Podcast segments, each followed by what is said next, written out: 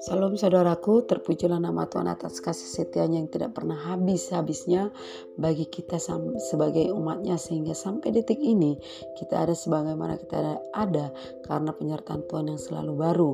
Dan mari kita berdoa, Tuhan Yesus, kami bersyukur atas kebaikan-Mu dan sebentar kami mau mendengarkan firman-Mu, kiranya Tuhan menolong kami untuk memahami firman-Mu, kehendak-Mu melalui, melalui firman-Mu di pagi hari ini. Dalam nama Yesus kami berdoa, amin. Saudaraku, renungan hari ini dari kitab Mika pasal yang ke-6 dan terdiri 16 ayat. Lembaga Alkitab Indonesia memberi judul pengaduan tuntutan dan hukuman Tuhan terhadap umatnya. Kita tidak akan membahas, tidak akan membacakan sampai ayat yang ke-16 Bapak Ibu. Ayat tapi saya akan menjelaskan kisah yang terjadi dalam kita, dalam pasal yang ke-6 ini. Mika hidup sekitar abad yang ke-8 sebelum Masehi. Pada zaman Raja Usia, Yotam, Ahas dan Hizkia. Dan Allah mengutus Mika di tengah-tengah umatnya untuk memperingatkan bangsa akan segala dosa Israel. Dosa Israel yang dilakukan yaitu dalam kitab Mika ada tiga bagian penekanan fokus penyampaian penyampaian penyampaiannya yaitu hukum harapan dan janji. Dan Mika menyampaikan hukuman yang akan dijatuhi kepada Israel karena ketidakberesan kehidupan mereka, ketidakadilan dan kemunafikan dalam ibadah mereka. Dan pasal-pasal sebelumnya, saudaraku, dosa-dosa orang Israel sangat beragam, mulai dari merampas, menindas sesamanya, melakukan pencurian, penyembahan berhala. Dan dalam pasal yang ke-6 ayat 10 sampai 12 kekerasan dan dusta tipu tipu menipu juga mereka lakukan dan masih banyak lagi dosa yang mereka lakukan dan semua kejahatan itu Bapak Ibu membangkitkan murka Tuhan atas mereka. Mika terus-terus menerus menyuarakan teguran dan hukuman Tuhan bagi mereka. Tetapi orang Israel tidak mendengarkan firman Tuhan. Sehingga Bapak Ibu Tuhan berperkara dengan bangsa Israel. Jadi Tuhan memiliki tuntutan hukum kepada Israel. Ia berperkara dengan Israel. Kata berperkara artinya mengadili. Tuhan menuntut Israel akan perlakuan mereka terhadap kasih setia yang diberikan Tuhan di dalam kehidupan mereka. Dalam ayat 3 Tuhan berkata, "Dengan apakah engkau kulelakan?" Bapak Ibu, Tuhan bertanya kepada bangsa Israel dengan apakah engkau engkau, engkau kulelakan. Artinya Tuhan sepertinya uh, mengapa apakah aku melelahkan bangsa Israel ini? Sehingga mereka tidak mau mendengarkan apa yang Tuhan katakan. Dan mereka Bapak Ibu Allah memberikan kasih karunia dengan dengan setia turun temurun Tuhan menuntun bangsa Israel keluar dari tanah Mesir. Tuhan meminta kepada mereka untuk mengingat kebaikan Tuhan. Karena menurut Tuhan, Tuhan tidak pernah melelahkan mereka. Tetapi ingat mengingat, Tuhan merindukan, meminta mereka untuk mengingat apa yang Tuhan sudah lakukan atas kehidupan bangsa Israel. Bahwa dikatakan, selanjutnya, aku telah menuntun kau keluar dari tanah Mesir. Dan aku dan membebaskan engkau dari rumah perbudakan dan mengutus Musa dan Harun dan Meriam sebagai penganjurmu. Dan moyang Israel keluar dari tanah Mesir dengan pimpinan Tuhan Allah melepaskan mereka dari rumah perbudakan. Mereka dijajah sebagai kaum budak kaum yang setia saat mendapat aniaya dari orang Mesir. Musa dan Harun diutusnya sebagai pengantara mereka dengan Allah Allah menebus umatnya dengan kuasa yang digantungkan kepada bang, kepada bangsa Mesir. Bapak Ibu Saudaraku, Tuhan sudah melakukan yang terbaik bahkan juga membebaskan bangsa Israel dari kutukan Balak yang meminta Bileam untuk menyerapah mengutuk Israel dan tiga kali pula Bileam mengucapkan berkat kepada Israel dan penekanan utama dalam kisah ini bahwa Tuhan bahwa Tuhan Allah Israel tidak pernah mengutuk umatnya sendiri untuk mengalami kemalangan. Tetapi Tuhan hanya mau Israel terus mengingat dan kemurahan Tuhan, perjalanan secara masa lalu dan perbuatan dan perbuatan tangan Tuhan yang selalu menyertai bangsa Israel supaya hidup dalam kebenaran. Namun apa yang terjadi Bapak Ibu? Semuanya apa yang Tuhan sudah lakukan, pembelaan, pembebasan, penyertaan Tuhan disalahgunakan dengan melakukan disalahgunakan oleh Israel dengan melakukan kejahatan besar di mata Tuhan. Dan Nabi Mika menyuarakan memberi agar manusia atau Israel sadar untuk memulihkan dan untuk memulihkan hubungannya dengan Allah. Ayat yang ke-6 dan pasal 7 di pasal ini ayat yang ke-6 dan ayat yang ke-7 di pasal ayat di pasal ke-6 ini dengan apakah Israel akan kembali dan dan mengaku dosanya? Dan apakah mereka dengan melakukan mempersembahkan korban-korban bakaran? Apakah Tuhan apakah Tuhan akan kembali baik hubungannya dengan Allah.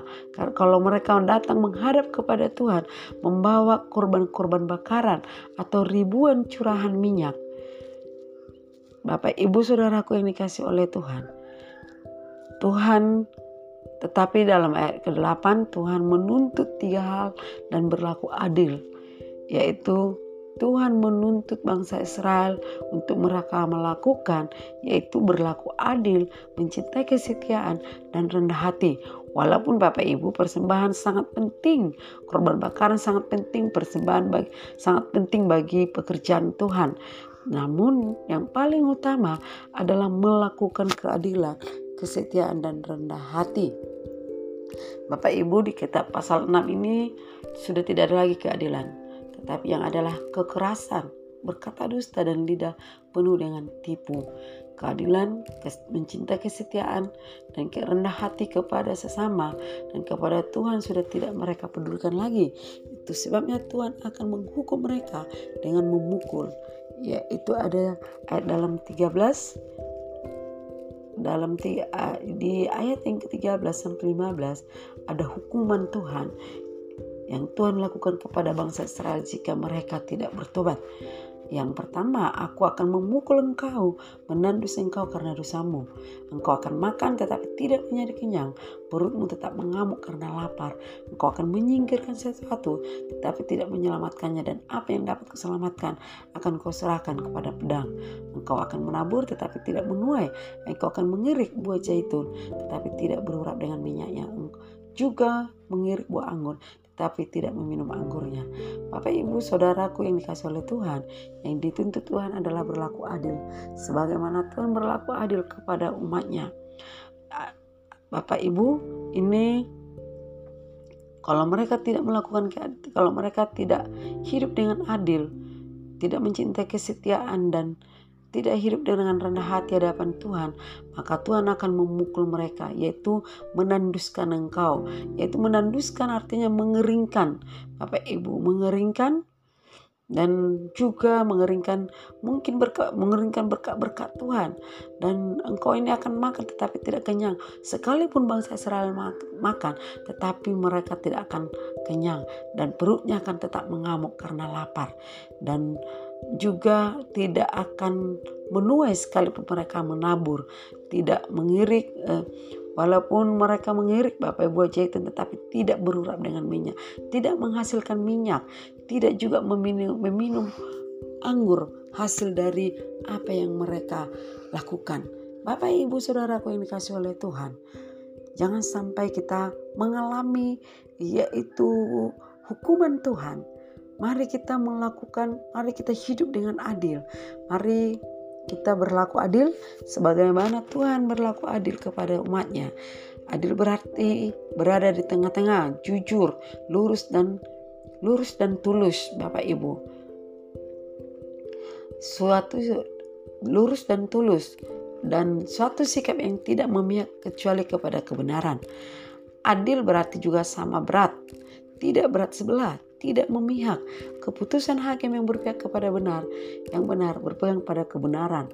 Dan artinya Dan ini artinya mengarah kepada hubungan sesama manusia antara Tuhan dengan hamba, atasan dengan bawahan, orang tua dengan anak, suami dengan istri, pimpinan dengan karyawan, pemerintah dengan rakyatnya.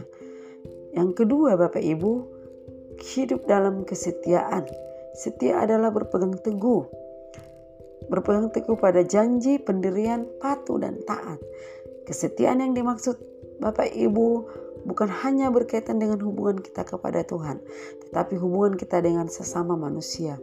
Kesetiaan ibarat barang berharga, sangat mahal dan langka untuk ditemukan, sebab telah lenyap orang-orang yang setia dari antara orang-orang manusia. Itu bisa dibaca dalam Mazmur 12 ayat 2. Kesetiaan adalah salah satu karakter yang Tuhan cari dari dalam diri orang percaya. Banyak orang yang menyebut diri baik hati, tetapi orang yang setia, siapa yang menemukannya? Itu ada dalam Amsal 20 ayat yang ke-6. Bapak Ibu, yang ketiga adalah rendah hati. Rendah hati itu artinya tidak sombong, tinggi hati atau sombong, angku, berbagai sinonim lainnya, lawan kata dari rendah hati. Artinya orang yang rendah hati tidak akan bersikap sombong. Begitu juga sebaliknya, dengan bersikap sombong, bukan saja kita dijauhi orang lain, tetapi Tuhan pun menjauhi kita, bahkan menentang kita. Allah menentang orang-orang yang congkak, tetapi mengasihi orang-orang yang rendah hati. Tidak egois, orang yang rendah hati adalah tidak egois melainkan mengutamakan kepentingan orang lain. Firman Tuhan berkata, sebaliknya hendaklah engkau dengan rendah hati yang seorang menganggap yang lain lebih utama daripada dirinya sendiri. Janganlah tiap-tiap orang hanya memperhatikan kepentingannya sendiri tetapi kepentingan orang lain juga. Itu udah firman Tuhan katakan dalam Filipi 2 ayat 3 sampai ayat yang keempat. Saudaraku yang dikasih oleh Tuhan, saya dan saudara tentu tidak mau dihukum dan dipukul oleh Tuhan. Tetapi kita mau ditolong, dibela dan diberkati oleh Tuhan. Tentu kita semua mau ditolong dan di, dan diberkati oleh Tuhan. Dan itu sebabnya Bapak Ibu, mari kita minta, mari kita minta kepada Tuhan untuk Tuhan mampukan kita hidup dan hidup dengan perbuatan, tindakan, hidup kita ada keadilan. Hidup dengan adil, mencintai kesetiaan, dan hidup dengan rendah hati, baik di hadapan Tuhan dan hidup dan kepada sesama, maka Tuhan juga akan memberkati saya dan saudara, baik dalam usaha, pekerjaan, dalam studi, baik dalam pelayanan, baik dalam perekonomian, baik dalam keluarga kita masing-masing. Amin. Tuhan Yesus memberkati.